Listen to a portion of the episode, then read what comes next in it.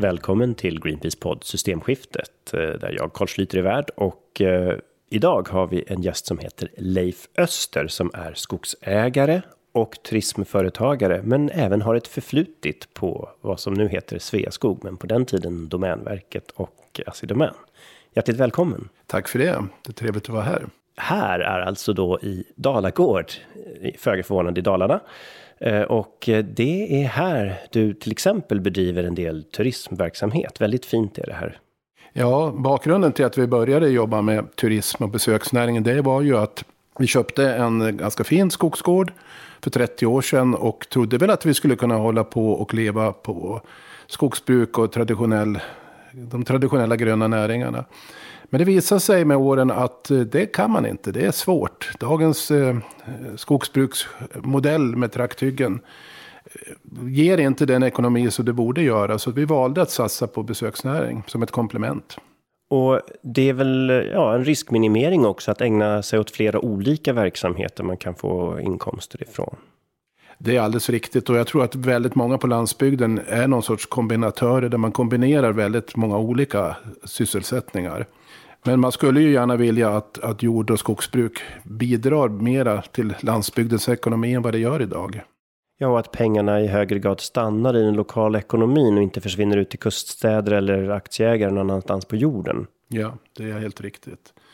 Jag pratade här förleden med en skogsägare som bodde i en inlandskommun i Norrland och som då berättade hur han uppfattade det hela. Han eh, hade sålt en avverkningsrätt och eh, det kom ett maskinlag från en, en kuststad.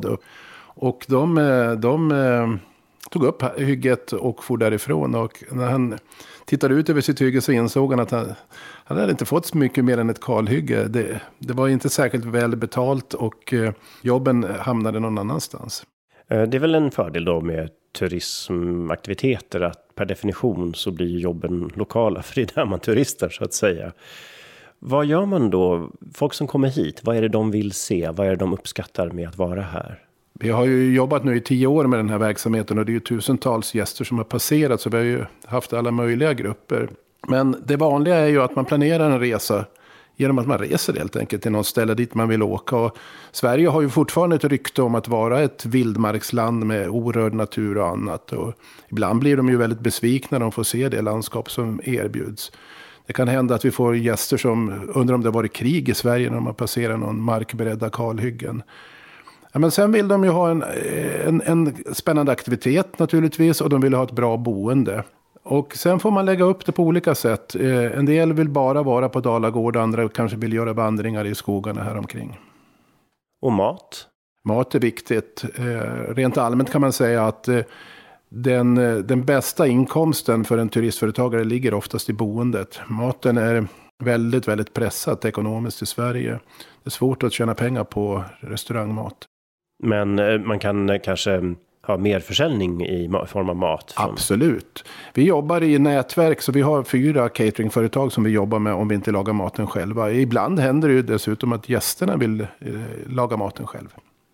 Och då blir det ju nästan en kulturell verksamhet att sprida matkultur med varandra. Absolut. Och eh, ingen, ingen mat smakar bättre än den man får äta ute i skogen. Så vi försöker få folk att åka ut i skogen då kanske laga maten vid någon öppen eld någonstans vid någon vindskydd. Och de som ändå hittar till värdefull natur där naturvärdena är bevarade. Vad kommer de med för känsla tillbaka då oftast? Ja, det finns ju väldigt många olika sorters eh, skyddad natur. I närområdet så har vi några väldigt speciella saker. Vi har ett, has, en hasselskog, Hässlens naturreservat. Som är helt fantastiskt på våren att besöka. Vi har en, en annan gammal inäga som tyvärr håller på att växa igen. Och det är ett särskilt problem i Sverige då. att man avsatte det området för att skydda en naturtyp och nu är det en annan naturtyp. Sen finns det ju naturligtvis vanliga äldre skogar också här i närområdet. Och eh, det är väldigt olika hur man uppfattar de här naturtyperna. Jag tror kanske att en del lyssnare skulle vilja att du förklarade inägomark. Mm. Förr i tiden så gick de flesta djuren på bete ute i skogen. Och de staket man hade, gärdsgårdar och annat, de var till för att skydda den värdefulla åkermarken som var närmast husen oftast. Och därför kallar man det för inägor och utmarker. Ja, så att eh, inägomarken det är det som man ofta ser i anslutning nära gårdarna då. Ja. Hur eh, kommer det sig att eh, skogsbruket då inte ger de inkomster som man kanske hade förväntat sig för 30 år sedan? Mm. Den, den verkliga toppnoteringen för landsbygden det var på 50-talet. Och eh, här lokalt så pratar man fortfarande om ett Mercedes-hygge. Det vill säga hur mycket måste man avverka för att kunna åka in till byn här och köpa en ny Mercedes. Och det var väldigt lite. Det var 200 kubikmeter virke räckte för att köpa en Mercedes. Idag kanske det är 1000 eller 1500 kubikmeter som behövs för att kunna köpa en ny bil. Så att eh, det har ju varit en våldsam prispress på virket. Alltså, landsbygden får sämre och sämre betalt för den råvara och den nyttighet man levererar. Och samtidigt har skogsbruket valt en skogsskötselmodell, trakthyggesbruket, där man har väldigt svårt att hålla i sina egna kostnader. Allt från transporter till skogsvård har ju stigit mycket, mycket snabbt. Ja, och det här finns ju ett index då som brukar kallas för skogsbruksindex. Och det har vi ju sett att vad du tjänar netto på att avverka din skog har alltså minskat med 20 procent de sista 20 åren, det här indexet då. Ja, och det är bara en sida av myntet. Den andra sidan är ju att de flesta på landsbygden vill ju att nästa generation ska ta över gården. Så mycket som 60-70 procent gör ju det också. Och då vill man ju att nästa generation ska få en värdefull, fin gård att ta över med ett rimligt högt värde. Och eh, då är det inte ens säkert att det är så smart att, att avverka alls. För att du sänker ju värdet på din gård med avverkningen.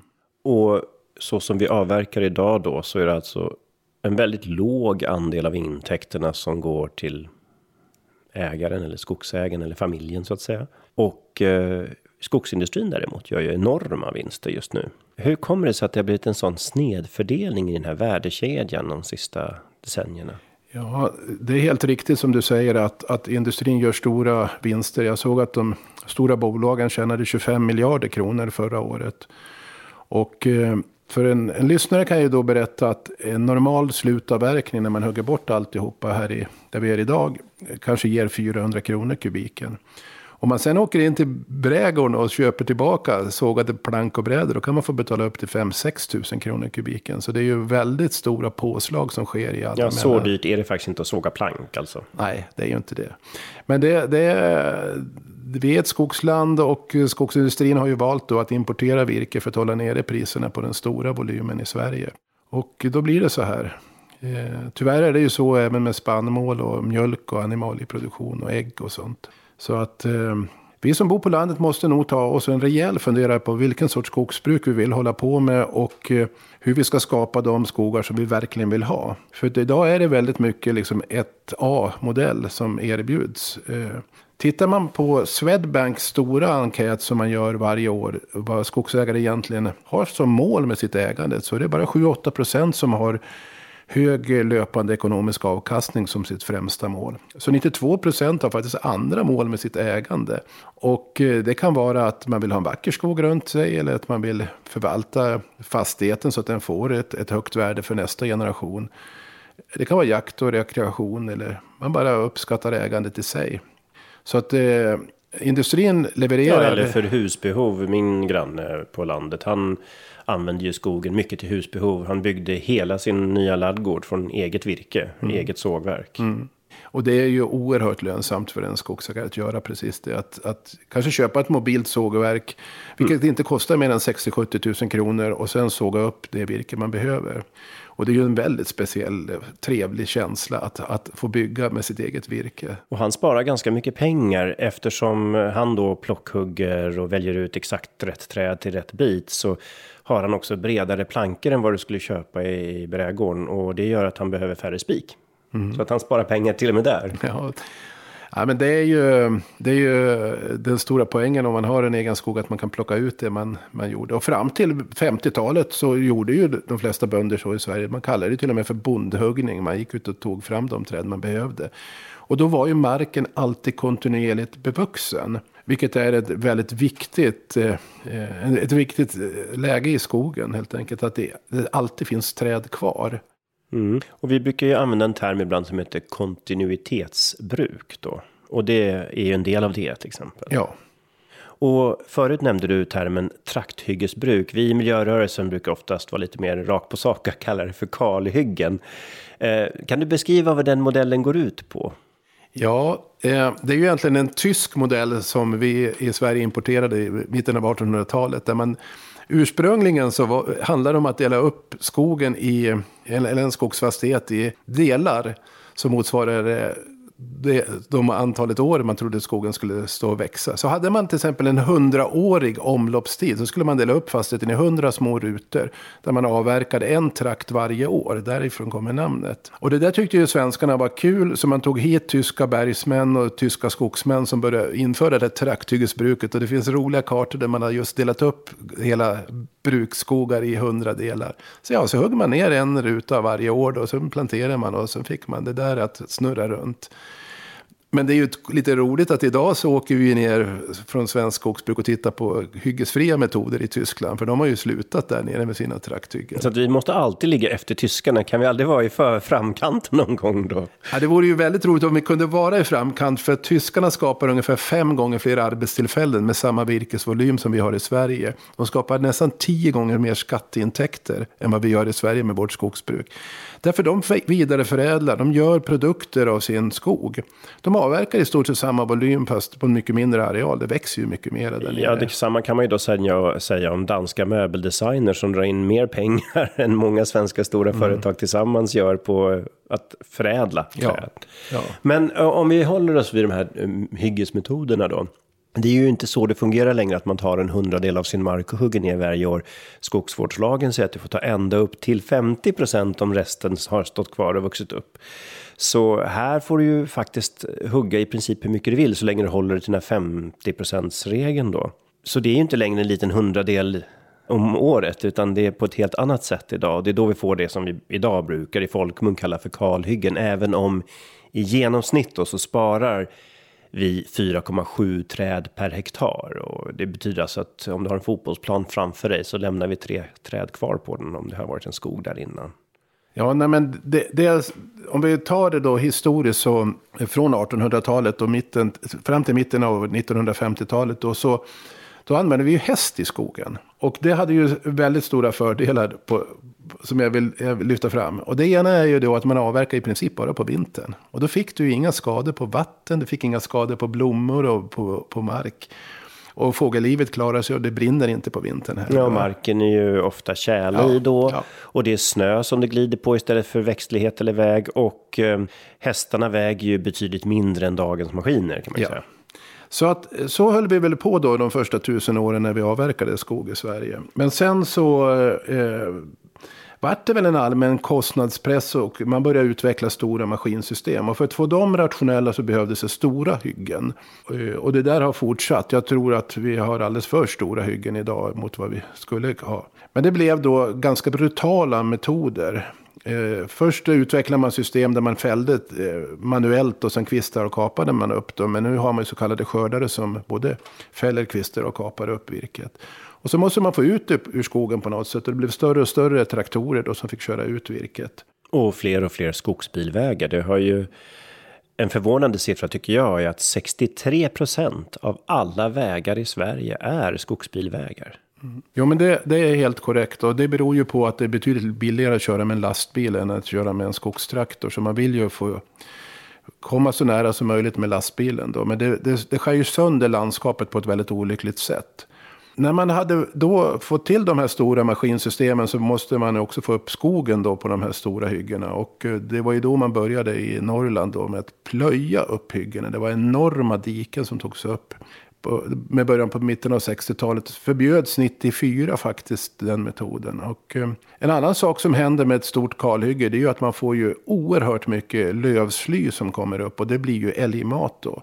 Så eh, det finns ett eh, rakt eh, samband mellan hur mycket älgar vi har och hur mycket kalhyggen vi hade i Sverige. Så att helt plötsligt så har vi tre, fyra gånger fler älgar än vad vi hade från början då. Och älgar äter då löv på sommaren på de här stora kalhyggena. Men på vintern så finns det inget löv på buskarna utan då ger man sig på tallen. Och vi fick omfattande skador på tall och det har vi fortfarande ska jag säga. Så skogsbruket svarade då med att börja plantera gran istället på de här tallmarkerna. En tallmark är per definition en torr mark. Där inte en gran ska växa egentligen. Och det där blev ett feltänk som har gett omfattande skador. Vi vet att en hel del av de träd som blåste omkull i stormen Gudrun var ju granar. Mycket, mycket mer än vad granandelen normalt är i det landskapet.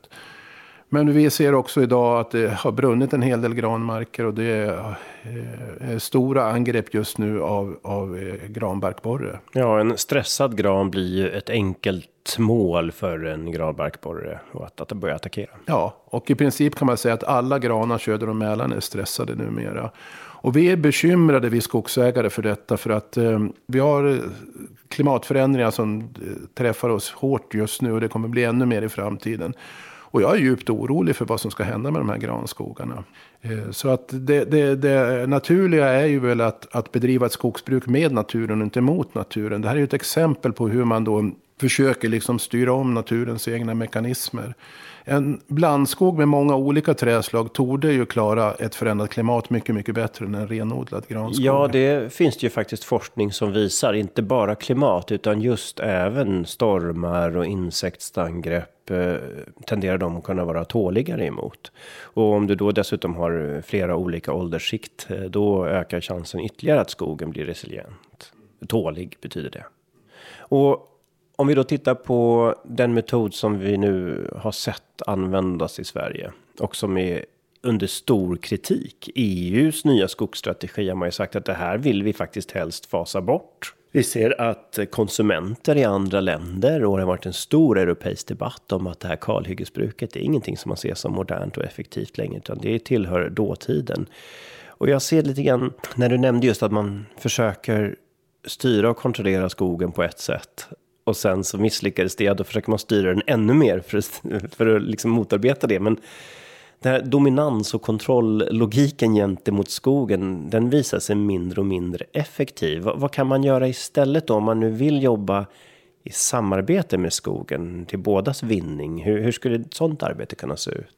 Ja, om man börjar med de stora dragen verkar det ju ganska märkligt att man bygger ut en skogsindustri som har eh, ett större virkesbehov än vad naturen kan leverera. Det verkar ju vara grundproblemet i Sverige. Vi avverkar helt enkelt för mycket.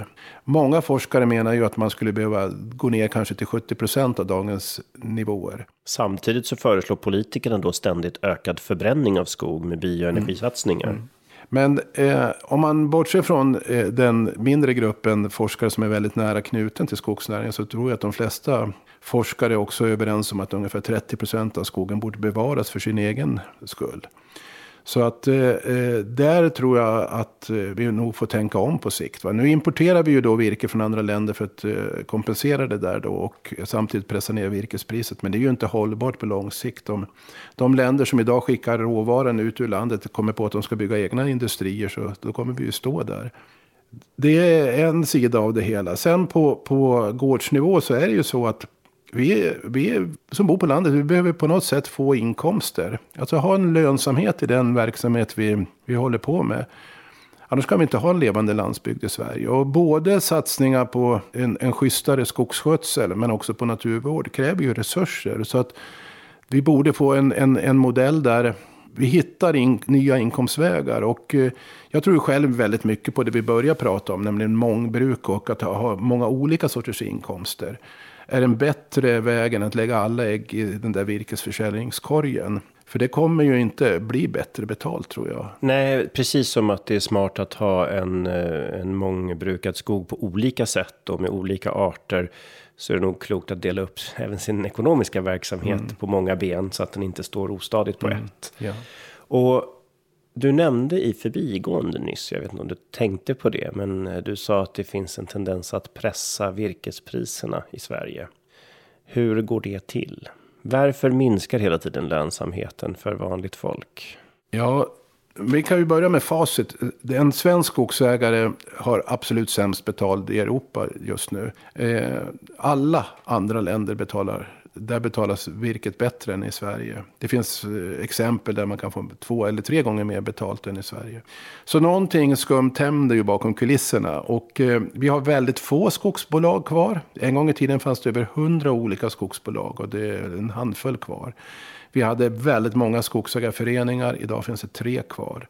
Och det tror jag blir... Tre stora. Det finns ju faktiskt lite uppkomlingar också. Ja, det gör det. Som du har ett finger med i spelet. Ja, men det, en, en, en liten sån. Vi kan återkomma till ja. det. Men, men jag tror ändå att det, det för med sig att, att eh, det är en väldigt enhetlig prissättning. Och i många andra branscher så häpnar man ju över att vi publicerar ju faktiskt prislistor i våra facktidningar.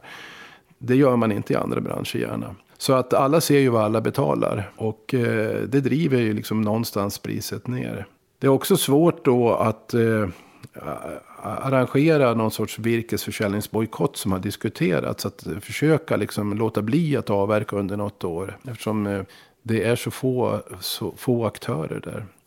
Ja, det är intressanta men svåra frågor. Ett exempel som jag såg att du twittrade om för inte så länge sedan var ju eh, en virkesauktion som det Sveaskogs motsvarighet i, var det Litauen eller Lettland? Ja, Estland var det Estland var det, ja. Uh, du kan inte du ta det exemplet här i vår podd? Ja, nej, men det var ju intressant. Uh, det var ju Södra Skogsägarna som är Sveriges största aktör när det gäller virkeshandel och medlemsägt. Så att de betalar ju drygt 330 kronor till medlemmarna för det som vi kallar björkmassaved. Det man gör alltså papper av. Medan man betalar nästan tre gånger mer i Estland till estländska staten. Vilket ju är mycket, mycket märkligt. Om man har den betalningsförmågan då skulle man väl i första hand försöka få fram björk i Sverige kan man ju tycka. Och det känns ju som att transportkostnaderna från andra sidan Östersjön inte borde vara så pass mycket lägre för att motivera den prisskillnaden jämfört med att köpa skogen i Sverige. Nej när man ska använda den i Sverige. Mm. Det var ett exempel på hur man vill betala olika priser där svenska skogsägare missgynnas. Men den stora debatten i samhället idag som LRF driver på det är ju att eh, ja, men skogsbruket hotas av eh, miljöregler, att artskydd och annat är det stora hotet mot äganderätten kallar man det till och med för.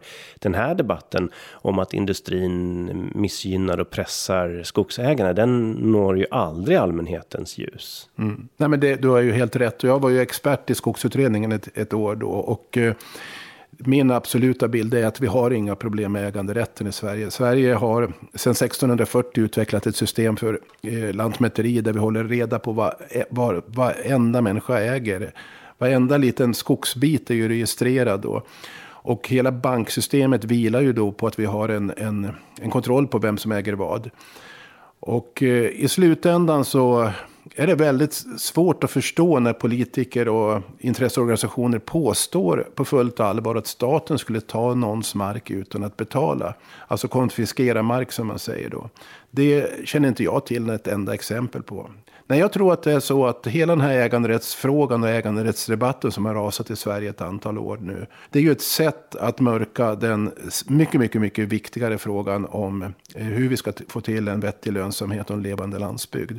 Hur ska vi få till matförsörjning i vårt land och hur ska vi få till ett system där man tillverkar de vettigaste produkterna av vårt virke? För vi vill ju ändå höja andelen eh, långlivade skogsprodukter där vi lagrar kol länge. Och det innebär vad jag förstår att vi skulle behöva göra mera möbler och hus av vårt virke och kanske lite mindre skräpprodukter som direktreklam och engångsförpackningar ja. och bränna upp dem. Ja.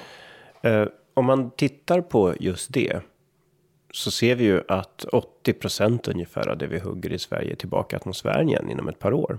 Det är en chockerande hög siffra. Också klimatineffektivt. Vi alltså håller på att hugga ner vår natur för att elda upp den i naturen väldigt snabbt igen. Och då undrar jag den här organiserade skogsförbränningen i Sverige. Vad skulle man kunna göra med skogen istället? Det kallas ofta för restprodukter, men om man tittar på trakthyggesbruk eller kalhyggesbruk som vi pratar om då. Du får ju per definition mycket restprodukter när du planterar väldigt tätt. Sen får du gallra massa klent virke hela tiden. Och det är inte lika lätt att omsätta till sågade varor utan då får du en hög andel massaved när du har ett sånt skogsbruk. Så, och, och smala träd har ju högre andel eh, sånt som inte går att göra sågade produkter av lika lätt. Och så själva skogsmodellen i sig skapar enorma mängder massaved helt enkelt. Det är byggt i systemet. Vi har designat vårt system för att passa in i massabruken. Eller hur ser du på det egentligen? Ja, eh, du har både rätt och fel. Det är alldeles riktigt att vi röjer bort och gallrar bort klena träd. Men Förr i tiden så hade Sverige faktiskt en, en byggskiveindustri. Man gjorde olika sorters byggskivor av just spån och flis. Så det skulle vi kunna göra. Och idag importerar vi liksom 70-80% av de byggskivor som används. Och byggskiva blir ju då, man kan säga man pressar ihop spån eller flis. Och det är ett oerhört bra material när man bygger hus. Istället för gipsskivor kan man då ha ett mera naturmaterial.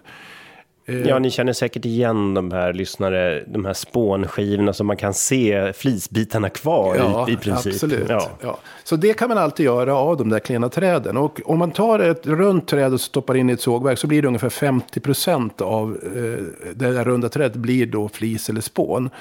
Så vi skulle ju kunna göra det. Istället importerar vi det och för dyra pengar det där från andra länder. Men varför importerar vi det?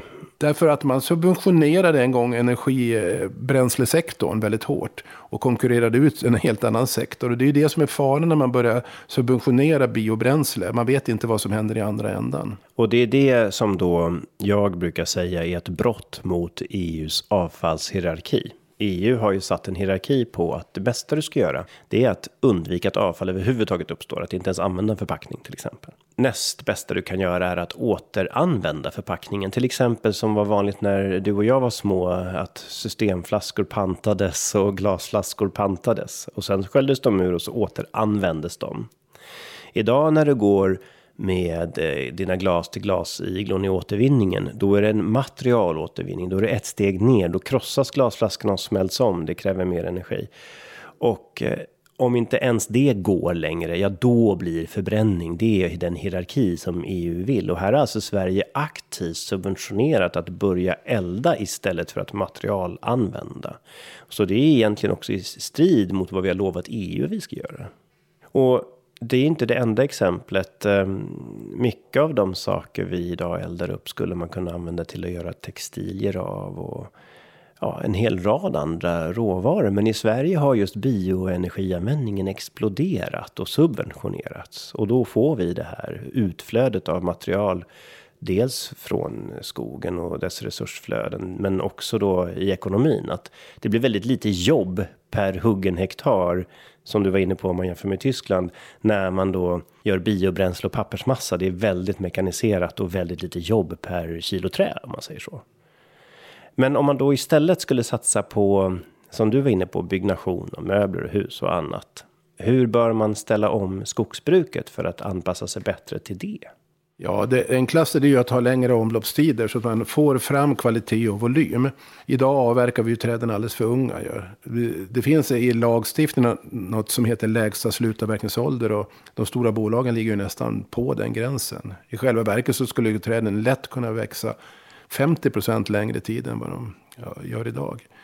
Så att det, det är... Ja, och tallar växer ju ett par hundra år till och med. Ja, ja, många hundra år. Ja. Det är ju en sån sak som borde göras och premieras på något sätt. När det gäller förpackningar som du var inne på då så kan man ju ha en egen spaning ute på en bondgård. Så här, för det kommer då och då lastbilar hit med någon gods. Och de är ju överemballerade idag. Jag brukar berätta att jag köpte en friluftsskjorta och den ligger då i en egen förpackning som ligger i en, kartong som i sin tur ligger i en kartong med någon plast omkring för en skjorta. Och då undrar man liksom hur, hur, hur fungerar det här systemet som skapar så otroligt stor råvarukonsumtion och så mycket avfall i slutändan. Mm. Och när jag kom hit till din gård här så pratade vi om ett, en sak som både du och jag tycker mycket om, nämligen gå på auktioner. Ja. Och då, det är ju second hand då, mm. kan man säga. Gammeldags cirkulära flöden. Och mycket på din gård här är från auktioner som du har varit på. Och då är det ju inga emballage alls, utan då kastar man in det i bakluckan mm. eller på cykelpakethållaren mm. om man har så lust och kör hem med det. Mm. Och då är det ju helt emballagefritt. Så att eh, cirkularitet och återanvändning, det i sig kan ju också vara en strategi att minska även förpackningar till exempel. Mm, absolut. Och det roliga är ju att vi har ju varit, jag och min fru, på över 200 bondaktioner och köpt nästan allt, allt vi eh, har här på, på Dalagård. Möbler och eh, föremål som man använder till olika saker, verktyg och annat. Och när jag kommer till Stockholm och är med på något regeringsrelaterat skogsprojekt så brukar jag berätta det där. Och då säger alla att åh, det där är ju riktig cirkulär ekonomi. Och så lägger de på ordet bio så det blir bioekonomi också. Men det här har vi faktiskt gjort på landsbygden i tusen år. Vi har ju återanvänt och återanvänt och lagat och lagat och så. Vi har någon pall här uppe i ett av våra hus som jag har årtalet 1687 på. Och den fungerar fortfarande kan jag meddela. Och det är då det lilla udda i de här flödena från skogen. För cirka 4 procent av skogarna som höggs för 100 år sedan är fortfarande kvar i material. Och din pall är en av de lyckliga 4 procenten då. Men hur ser det ut eh, framöver då? Du har ju skog själv. Ja. Kan du berätta lite hur försöker du bruka den då? Det som är det stora problemet i vårt land det är ju att eh, nästan all forskning och utveckling, praktisk verksamhet, erfarenhetsbyggande har ju handlat om trakthyggesbruket som vi har pratat om. Och det gör att det finns inte tillräckligt mycket kunskap om nya metoder. Och det måste regeringen sätta att oerhört... Eller nygamla då också. Ja, men sett i, i, i, i instruktioner och, och dialoger man har med universitet och högskolor så måste man ju nu sätta krav på att börja jobba med det du var inne på, nämligen EUs ambition att få bort kalhyggena. Det är ju, om det inte blir nu så kommer det ju bli inom 10-15 år. Det är ju på gång. Alla tecken finns i skyn nu på att kalhyggena kommer reduceras eller försvinnas helt. Mm. Och eh, det måste fram mera forskning och initiativ kring det. Och ett klimatanpassat skogsbruk såklart. På gårdsnivå som, som jag själv lever i varje dag då så vi kommer ju göra ett par konkreta saker. Vi håller ju själva på att prova då ett, ett ganska stort försök med hyggesfritt skogsbruk och det går riktigt bra. Det ser snyggt ut, bra ekonomi och det växer ja, på alldeles utmärkt sätt. Men vi behöver få in mera naturhänsyn även i de här hyggesfria försöken. För att vad man gör där är att man tar ju en befintlig skog och försöker ställa om. Och då har man ju med sig den historik som finns i den skogen. Vi har alldeles för låg lövandel i våra skogar. Vi har ju sprutat med gift ihjäl våra björkar här på 60 och 70-talet. Det fanns till och med ett talesätt att det räcker med en, en björk per kyrksocken, sa skogsbolagen. Och eh, det får vi betala priset av idag. Vi har ju brist på löv. Så mycket mer löv i våra skogar. Kanske försöka anpassa skogarna så att de blir brand och stormtåligare än vad de är idag. Idag tas det ju ingen hänsyn i princip till det. Nej, och det här tror jag vi behöver påminna om. Att även om vi behöver ställa om från kalhyggesbruket idag så har vi ju inte nått målet med ett väl fungerande naturnära kontinuitetsplockhyggesbruk förrän om mycket lång tid mm. när processen hunnit sätta sig i det nya skogsbruket. Mm. Men det kan inte hindra oss från att börja redan idag. Absolut. Och eh, i några fall så kommer man ju behöva ta upp kalhyggen. Om man till exempel tar en, en åkerplantering där det inte finns någon som helst biologisk mångfald. Och om man då vill verkligen ha en annan naturligare skog. Ja, då får man faktiskt bita det sura äpplet och kanske ta bort de där manipulerade plantorna som står och växer där idag. Ja, de här contorta-plantager till exempel. Då mm. kan man ju ta bort faktiskt. Ja. För det är ju en invasiv art. Ja. Så att det, det, det, där kan vi jobba med och sen eh, fokusera på gårdsekonomin mycket mer än vad vi gör idag. Försöka utveckla allt från kulturhantverk, matlagning, eh, naturturism, småskalig träförädling, designverksamhet. Det finns hundra grejer att göra ute på landsbygden. Men låt oss prata om det. Och vore man en riktigt schysst skogsägarförening då skulle man väl driva de frågorna. Och det hörs ju på namnet, man är ju en förening av skogsägare. Så att det vore väl på sin plats kan man tycka. Ja, och inte bara det. Många som äger skog bor ju nära sina egna skogar. Och eh, vi människor har ju skogen till nytta, inte bara i form av att ta ut material ifrån den, utan spendera vår tid i den, må mm. bra av att vara där. Vi är ju biologiskt betingade att faktiskt, våra hjärnor är gjorda för att uppskatta skog. Mm. Det är en lagom stor komplexitetsnivå i upprepade mönster då, mm. som vår hjärna är van och gjord för att kunna hantera och den mår bra av att vara i en sån miljö. Mm. Och då, då kan det ju vara lämpligt att man då anpassar skogen eh, skogsskötseln till att faktiskt vara någonting som vår hjärna är anpassad för att ta in och vara i. Och den här eh, skogsmodellen som vi nu vill ersätta då. Det är ju inte någonting nytt egentligen. Fyra delstater i Tyskland har ju redan förbjudit kalhyggen. Och i flera europeiska länder så får inga kalhyggen vara större än två hektar. Så jag undrar, varför har det blivit så här i Sverige just att vi är bland de sista och mest motsträviga i Europa på att ställa om? Ja, kan det bero på att skogen har betytt oerhört mycket ekonomiskt för vårt land historiskt. Att vi byggde oss ur fattig Sverige med hjälp av avverkning av skog som man sålde då till olika länder. Men det är historia idag. Så sent som på 1940-talet så var, sägs det att en miljon svenskar var, på, var beroende av skogsbruket. Och de produkter och den vidareförädling som skedde. Idag är det 16 000 arbetstillfällen kvar, eller årsarbeten i svensk skogsbruk. Men vi lever, tror jag, kvar med den här bilden att liksom halva varuexporten var verkligen skogsprodukter en gång i tiden. Nu är det någon enda liten kärva kvar av, av vår export. Men samtidigt när man hör politiker prata och säger att det här, ja, vi kan inte ändra det här för jobbens skull. Samtidigt har ju hela strukturrationaliseringen av skogsbruket eh, syftat till att bli av med jobb så att säga. Ja, absolut. Jag kan nämna... Färre än någonsin i skogen idag. Jag kan nämna att om den, en väldigt eh, arbetskrävande del av skogsbruket när jag var liten grabb, det var ju plantera och röja. Och eh, i stort sett hemma i byn då så var det ju alla ute och jobbade med det. Vilket gjorde att man också fick intresse för skogen och förstod möjligen hur eh, skogsbruket fungerar. Idag är det 97 procent av de som jobbar med skogsvård, plantering och röjning i de tio största företagen i branschen av utländsk härkomst. Och de kommer hit några månader på sommaren och jobbar. Så det, svenskarna står för 3 procent idag. Så eh, när vi pratar om att skogsbruket skapar otroligt mycket jobb i glesbygd. Ja, då är det faktiskt på snudd av fake facts. Eller åtminstone kanske folk från glesbygd i andra länder. Då, ja, det kan det ju vara. Ja.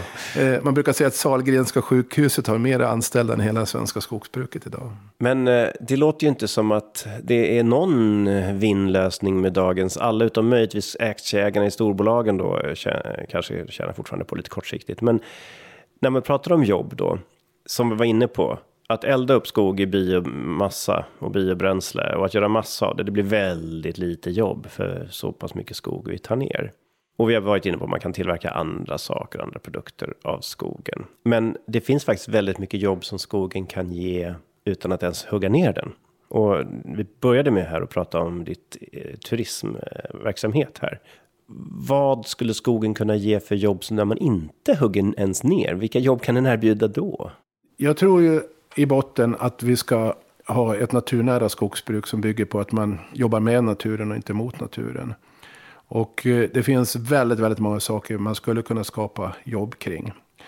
Vi pratade tidigare om att vi har reservat som förändras därför att det kommer in andra saker i dem. Och eh, en sak vi borde göra det är ju att framförallt i södra och mellersta Sverige börja sköta de områden som kräver skötsel. Eh, man kan utveckla både det rörliga friluftslivet men också hålla efter det man vill hålla efter. Vi har i närheten där vi sitter idag då en, en gammal hage som nu är helt igenvuxen. Den borde ju liksom öppnas upp som en del av naturvårdssatsningarna i vårt land. Det här var ju någonting man faktiskt avslöjade var dålig politik redan på 30-talet när de första naturreservaten i Stockholms skärgård, när folk hade börjat flytta in från öarna in till mm. stan. Mm de första naturreservaten då lät man bara vara. Men det var ju gamla betes och brukarmarker som växte igen väldigt fort. Och mm. så insåg man redan på den tiden, nej nej men det här måste ju skötas. Mm. Varför gör man inte så med naturreservat eh, relativt skog? Jag tror att det är så att naturvårdsmyndigheterna är oerhört stressade över den förändring som sker av det svenska landskapet idag. Vi har redan förändrat 90 procent av den svenska skogen till ett produktionslandskap. Med trakthyggesbruk för det mesta. Och de som jobbar med att skydda natur och hitta höga naturvärden och bevara dem till eftervärlden för kommande generationer och våra barn. De är så stressade idag av att det går så fort att ta ner en skog. Du kan avverka ja, flera hektar per dygn om du vill idag.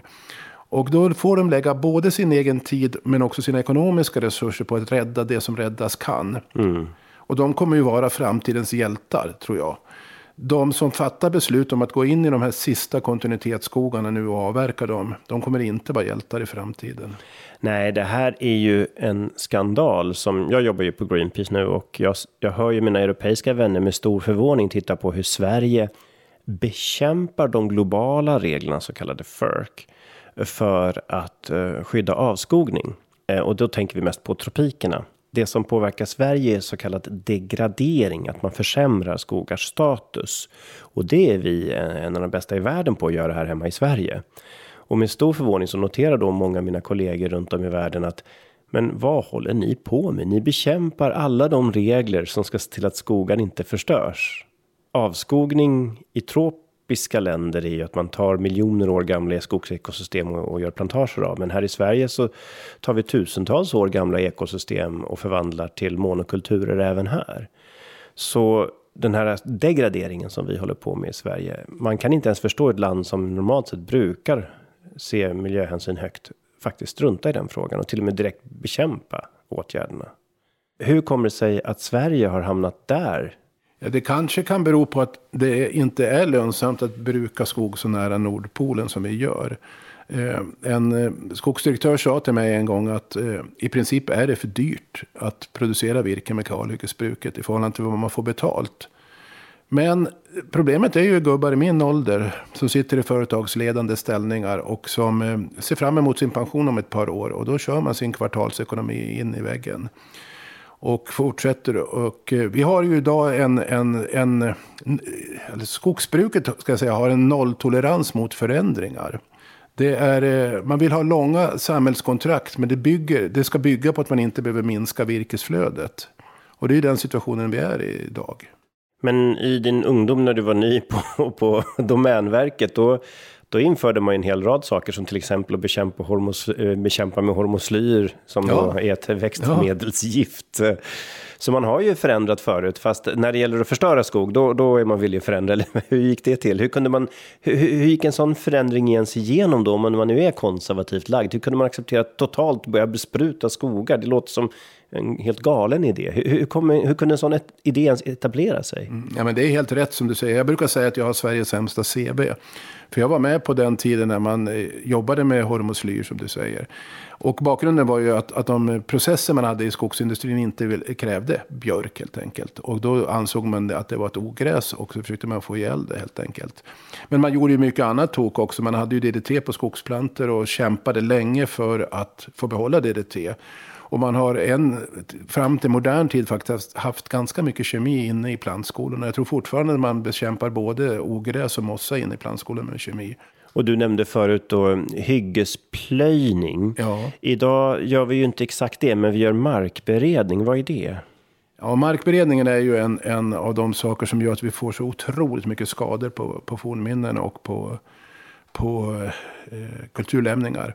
Nej, markberedningen handlar ju om att om man tar bort eh, ytskiktet kan man säga i kalhygget och kommer ner i riktig jord så växer plantan lite bättre. Men man planterar ju bara 2 till 3 000 plantor per hektar och en sån planta behöver typ ja, två gånger två decimeter. Va? Så att egentligen så skulle man eh, räcka med att markbereda typ 20-30 kvadratmeter på en hektar. En hektar är 100 gånger 100 meter. Istället vänder vi upp och ner på var och varannan sten och stubbe på, på, på hela ytan. Vilket är ju tramsigt. Det känns oekonomiskt. Och det känns ju verkligen som en del av ett gammaldags skogsbrukande. En total nonchalans mot det system av skvampar som finns i marken. Vi vet inte överhuvudtaget hur det där påverkar den framtida skogen. För skogen har så långa ledtider. Så det kan ibland vara så att vi får träden att växa lite grann i början. Men sen plötsligt vid 30 års ålder så händer det någonting. Ja, särskilt med klimatförändringar och för en, eh, så kan ju riskerna med den metoden öka än mer. Mm. Traditionellt har ju skog huvudsakligen förnyat sig lokalt med de lokala varianterna. Mm. I norra Sverige har vi nu stora problem med vad vi kallar multiskadad skog. Och eh, det är ingen som vet vad det beror på riktigt. Vi tror att det är en kombination av olika saker, men vi vet inte. Vi vet överhuvudtaget inte var våra planter kommer ifrån. I andra länder har man ofta ett system där man måste registrera varje planta man har satt i skogen. Med en sorts personnummer för varje plantleverans. Men det har vi inte i Sverige. Så vi vet inte om de där plantorna ens kommer från Sverige. Eller vad är det för historik bakom dem. Det kan ju ha varit så att det som gjorde att de här stora träden blåste omkull i stormen Gudrun var att det var tyska plantor, polska plantor, tjeckiska plantor träd som var anpassade för något helt annat klimat och vindar och jord. Jordmån och ja, det finns ju så många faktorer. Eh, det är därför eh, 90 procent av svenska mm, träd förnyas ju nu med plantering i Sverige i den brukade marken. Och då undrar man ju, ett säkert kort eh, för ett träd och veta att man tål att bo där, det är ju att pappa och mamma stod där så att säga, generationen innan stod där. ja. Eh, då vet man ju, de kunde de växa här finns det stor sannolikhet att deras avkomma kan fortsätta med det. Men tar man ett träd var som helst ifrån, då har man inte den garantin. Du har helt rätt. Vi ska ju efter den här, eh, den här trevliga pratstunden gå ut i skogen en sväng och de granarna som står där, de är ju avkommer från granar som har stått i kanske 6-7 tusen år på den här fastigheten. Och det är ju miljoner frön som har ramlat ner från de här stora granarna. Och sen har det gett ett urval där ett enda träd ska ha de bästa egenskaperna. Och tro att vi människor då liksom kan runda de där miljonerna urvalshändelser som har skett med plantskolor, ja, det vet jag inte om det funkar. Det är lite hybris över hela grejen. att Vi tror att vi kan detaljstyra och kontrollera och sätta in allting i vår lilla ram över skogen. Och, och nu när vi har pratat här så är det ju allt mer uppenbart att det här är ju inte ens lönsamt. Varken för folket eller för miljön eller för klimatet. Vad vi inte har pratat om hittills så mycket är ju de enormt stora klimatskadorna av kalhyggesbruket. Artproblematiken och artutarmningen, det kan man ju läsa sig till i Artdatabankens rapporter, se att det är det största hotet, avverkningen är det största hotet mot skogslevande arter i Sverige idag. Men de här stora klimatutsläppen som kommer från kalhyggesbruket har ju vi inte pratat om så mycket här idag. Kan du förklara lite grann, varför är kalhyggesbruk skadligt för klimatet? Ja, det är det, det, är en ganska komplicerad fråga och det är därför det finns så många olika svar i det hela. Man kan väl notera att de forskare som är nära kopplade till skogsnäringen, de är ju väldigt övertygade om att det är klimatsmart att hugga ner skog. Resten av forskarvärlden i världen eh, verkar inte alls vara övertygade om samma sak.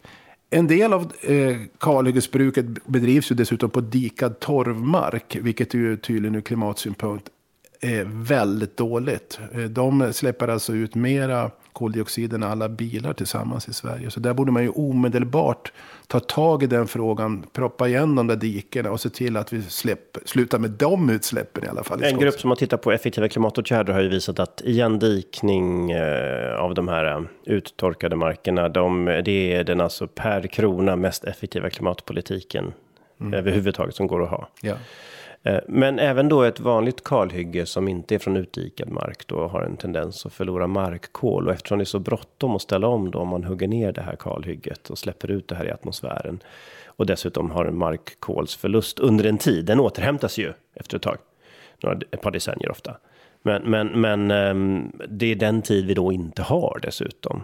Så inte bara är det klimatutsläpp utan också i, i tiden där vi inte kan släppa ut mer som det är extra skadligt. Mm. En sak som, man är, som, man, som vi på landsbygden ofta är irriterade över det är att vi förväntas göra en massa nyttigheter till samhället men så får vi inte betalt för dem. Och till exempel kollagring är ju en sån sak.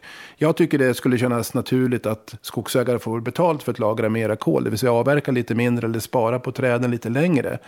Vi pratar om att överhålla skogen för att få upp kvalitet och volym. Ja, men betala då kanske skogsägaren, för det är ju en enorm klimatnytta med att vänta med att avverka i 30 år. Då. Och det här är någonting som Greenpeace faktiskt driver. Eh, det är också så att väldigt mycket av de investeringar som idag görs för klimatet med vindkraftverk och energieffektiviseringar och omställning av hela bilparken och tågbyggen och hybrid och allt vad det är. Allt det kräver stål, betong, energi och resurser. Skogen. Att då behålla fler träd lite längre än vad man hade tänkt sig för att lagra kol det är den enda investeringen av alla dessa som inte kräver några som helst insatser av råvaror och energi, utan det kan ske helt utan ökning av den så kallade teknosfären, det vill säga vad människan bygger. Så det är en annan stor fördel med att nu i den akuta klimatkrisen och snabbt få ner atmosfärhalten av kol. Det är faktiskt att hjälpa skogsägarna att inte avverka så mycket och trappa ner på avverkningen. Det kan vara den absolut mest kostnadseffektiva som dessutom då inte använder el och andra resurser. Så vi håller helt med dig där. Ett annat förslag som vi på Greenpeace har pratat om, det är att ha någon slags bonus malus i skogen. Som du säger, skogsägare tänker varför ska jag, varför ska jag anstränga mig nu? Eh, men, men eh, bonus malus system för skogen skulle då innebära att om du vill degradera mark, om du vill försämra värdefull natur, då, då ska det kosta. Men om du däremot omvandlar, som du håller på med nu här gradvis, omvandlar skogen till mer levande och mer mångfald, ja då får du betalt för den ekosystemtjänsten. Att man, att den som vill kalavverka och den som vill förstöra mark, den måste betala för det och den som hjälper till att bygga upp och reparera mark, den får betalt för det. Det är ett av våra förslag som vi driver då. Hur låter det i dina öron? Jag tycker det låter väldigt spännande och jag tänker ibland på aktieägarna som sitter och äger de här stora eh, industrierna att de borde nog tänka på samma sak. Eh, om man ser att alla kunder i princip man har ogillar kalhyggen. Om man ser att eh, mäktiga EU i Bryssel inte tycker om kalhyggen. Om man vet att till och med skogsägare själva ofta ogillar de här kalhyggena. Då kanske man skulle fundera på vad är det som är en ekonomisk framgångsfaktor på lite sikt för det här bolaget. Jo, jag kan tänka mig att det kanske är att ta hand om de här vattendragen lite bättre. Att ta större naturhänsyn. Och kanske lagra kol, rent av kanske få betalt för det själva också. Och sluta göra en del produkter som vi verkligen inte behöver. För vem vill ha driver med direktreklam i sin låda som sen eldas upp dagen efter? Alltså vi som sysslar med podcast kanske ska vara tacksamma att det var inte skogsindustrin som skötte mm, ljudutgivning och videoutgivning. För då hade de fortfarande bara sålt VHS idag antar jag. En annan sak som du nämnde förut, vi börjar med att prata om turism här. Ja. Att, att ha en multifunktionell verksamhet. Men idag gynnas man inte riktigt Alltså, titta på upphandlingen. Det är ofta centrala, storskaliga koncerner som säljer all mat i kommunen. Det är eh, stora jättebolag som ska bygga allting i kommunen. Det är ju aldrig något byalag som får en upphandling om man säger så. Vi skulle inom ramen för EUs upphandlingspolitik faktiskt kunna styra över mycket mer till lokal livsmedelsförsörjning, lokala flöden av väldigt mycket mer än vad vi håller på med idag. Här i Dalarna finns ju ett intressant exempel där man kraftigt ökade Eh, den lokala upphandlingen genom att införa ett gemensamt logistikcentrum för några kommuner. Så att de här småföretagen som ville vara med och tävla om kontrakten kunde leverera på en enda, en enda plats och sen skötte kommunen distributionen till alla skolor och allt vad det nu var som skulle ha grejerna. Och det här var, ökade kraftigt små lokala företags möjligheter. Det här är helt underutnyttjat jämfört med England där man har lokala livsmedelssamordnare som stötta den lokala livsmedelsnäringen till att i samarbetspolitik istället för konkurrenspolitik hjälpa varandra att få del av, av eh, ja, den marknad som finns lokalt. Här har vi inte alls. Jag, jag tror inte jag känner till en enda lokal livsmedelssamordnare i Sverige till exempel. Har du några andra idéer på det här området som du ser skulle kunna bidra till att stötta landsbygden och näringarna här? Vi har eh, ett väldigt starkt nätverk i den här bygden och vi försöker hjälpa varandra hela tiden. Så när vi byggde Dalagård då jobbade vi bara med lokala hantverkare. Vi köpte bara lokala produkter. Och det är vårt mål hela tiden. Och jag tror att om man går ihop i en bygd och försöker utveckla tillsammans så kan det bli så mycket bättre. Att inte se varandra som konkurrenter utan som en del av ett gemensamt nätverk. Och jag äger till exempel inga maskiner själv på, fast vi har en stor gård. Utan jag köper den tiden av grannar. Och istället så kanske jag hjälper till med någon markdel som behövs för något projekt eller något annat. Så att det är en, en, en väldigt viktig del. Jag är själv väldigt för att man skulle ha ett, ett generellt högt grundavdrag för inkomster på till exempel glesbygd eller landsbygd. Säg på 100 000. Så att man får resurser att utveckla liksom, sin bygd. Mm. Eh. Och det här med samarbetskraft som jag brukar kalla det. Du nämnde nyss hur du jobbar med dina grannar. Det, det är också någonting som ofta finns på lokal nivå. Men som inte på något sätt gynnas eller stöttas. Samma sak med alternativa bolagsformer, socialt företagande, bygdebolag, gemenskapsbolag. Allt det här det är ju aldrig någon starta eget kurs i det. Hur gör vi ett bolag som ska gynna vår bygd tillsammans? Det finns inte en enda sån kurs på Bolagsverket, utan det är ju, eller var man nu går de här kurserna. Eh, så, så, mm, det är ju en annan sak. Här ligger USA milslängder framför oss. Det finns kommuner i USA som upplåter skolornas och andra kommunala storkök till de lokala bönderna för att testa nya matförädlingar innan de själva behöver köpa någon utrustning. Till exempel. Det är mycket ovanligt i Sverige. Det finns i Eldrimner i Östersund till exempel. Då. Nej, men jag, jag, ser väl ändå ganska positivt på framtiden. Jag tror att eh, många av de frågor vi har pratat om här idag, eh, de, kommer att, eh, de kommer bli verklighet. Därför att eh, de som jobbar ideellt och kämpar för en sak som den svenska naturen, de får oftast rätt i slutändan. Det tar längre tid än vad man vill också. Men om jag tittar tillbaka på mitt liv i skogsnäringen, så utan den ideella naturvården så skulle vi, skulle vi inte vara något kul läge idag. Eh, skogsbolagen slogs ändå för att behålla hormoslyr för DDT och behålla de här hyggesplogningarna. Och en hel del annat man gjorde. Så att eh, jag är inte själv med i någon naturvårdsorganisation. Men jag lyfter gärna på hatten för er som gör det här viktiga jobbet. Och jag tror att skogen kommer ha en stor betydelse. Men det kommer ha en annan betydelse än vad vi har idag.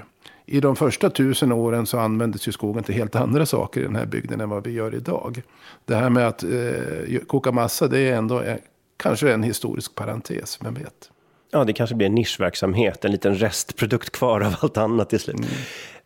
Jag vill också lyfta på hatten och tacka för, jag hade faktiskt bokstavligen hatt på mig idag här när jag kom hit. Eh, jag vill lyfta på den och tacka dig för att vi fick komma hit idag och eh, vi ska ut och titta på din skog nu innan det blir mörkt här.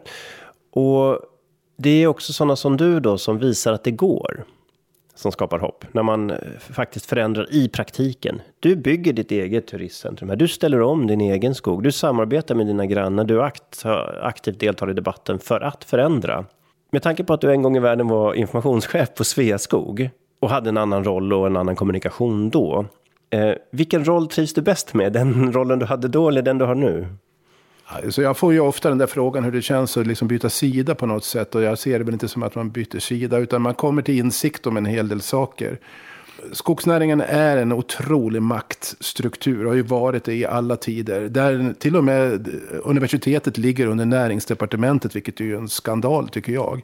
Där man har en egen myndighet, Skogsstyrelsen. Man har ju grepp om politiken. Man har ju veckovisa träffar med politiken på ett helt annat sätt än naturvårdsorganisationerna har aha-upplevelsen kom ju när jag stod själv här ute och insåg att dagens skogsbruk fungerar ju inte ekonomiskt. Det fungerar inte socialt. Att det inte fungerar ekologiskt, det vet vi. Men socialt fungerar det ju väldigt illa när man inte skapar de här arbetstillfällena ute på landsbygden. Man tar inte hänsyn till de entreprenörer som jobbar sju dagar i veckan, kanske kör timmerbil, maskin på något sätt man respekterar inte de grannar som drabbas av det här skogsbruket. Eh, certifieringssystemen säger att man ska rådgöra och samråda. Eh, men man gör ju inte det. Och eh, ibland så känns det som att på pappret har vi en hel del bra idéer i Sverige. Vi har 50 målbilder för god miljöhänsyn i skogsbruket. Vi har certifieringsreglerna. Vi har, vi har en idé om hur man borde göra, men vi gör ju inte det. Och vi har en miljöbalk som säger hur vi borde hantera skog. ja, och du vet, det värsta är ju, och som alltid slår mig när man sitter så här och pratar med goda vänner, det är ju att eh, medan vi har suttit här så har det huggits ner någon kontinuitetsskog här i Dalarna. Det är väldigt trist. Och jag skulle vilja att det slutar och upphör så fort som möjligt, till exempel imorgon. Ja, och eh, förhoppningsvis så är det fler och fler. Vi har redan sett en enorm förskjutning i debatten. Och kanske har ditt bidrag idag eh, bidragit till att den här debatten kan förskjutas ytterligare så att verkligheten kan förskjutas åt ett bättre håll. Och jag tackar dig så hjärtligt mycket för att du ställde upp idag, Leif. Mm, tack. I nästa veckas avsnitt möter vi Joakim Byström som är företagare och driver ett solvärmeföretag. Och vi kommer prata om hur kan vi värma våra hus och vilka systemförändringar behöver vi i hur vi levererar energi till vad vi behöver. Tack för att ni lyssnade på dagens program som gjordes av Greenpeace där producent är Alexia Fredén, ljudtekniker är Christian Åslund och värd är jag, Carl Schlyter.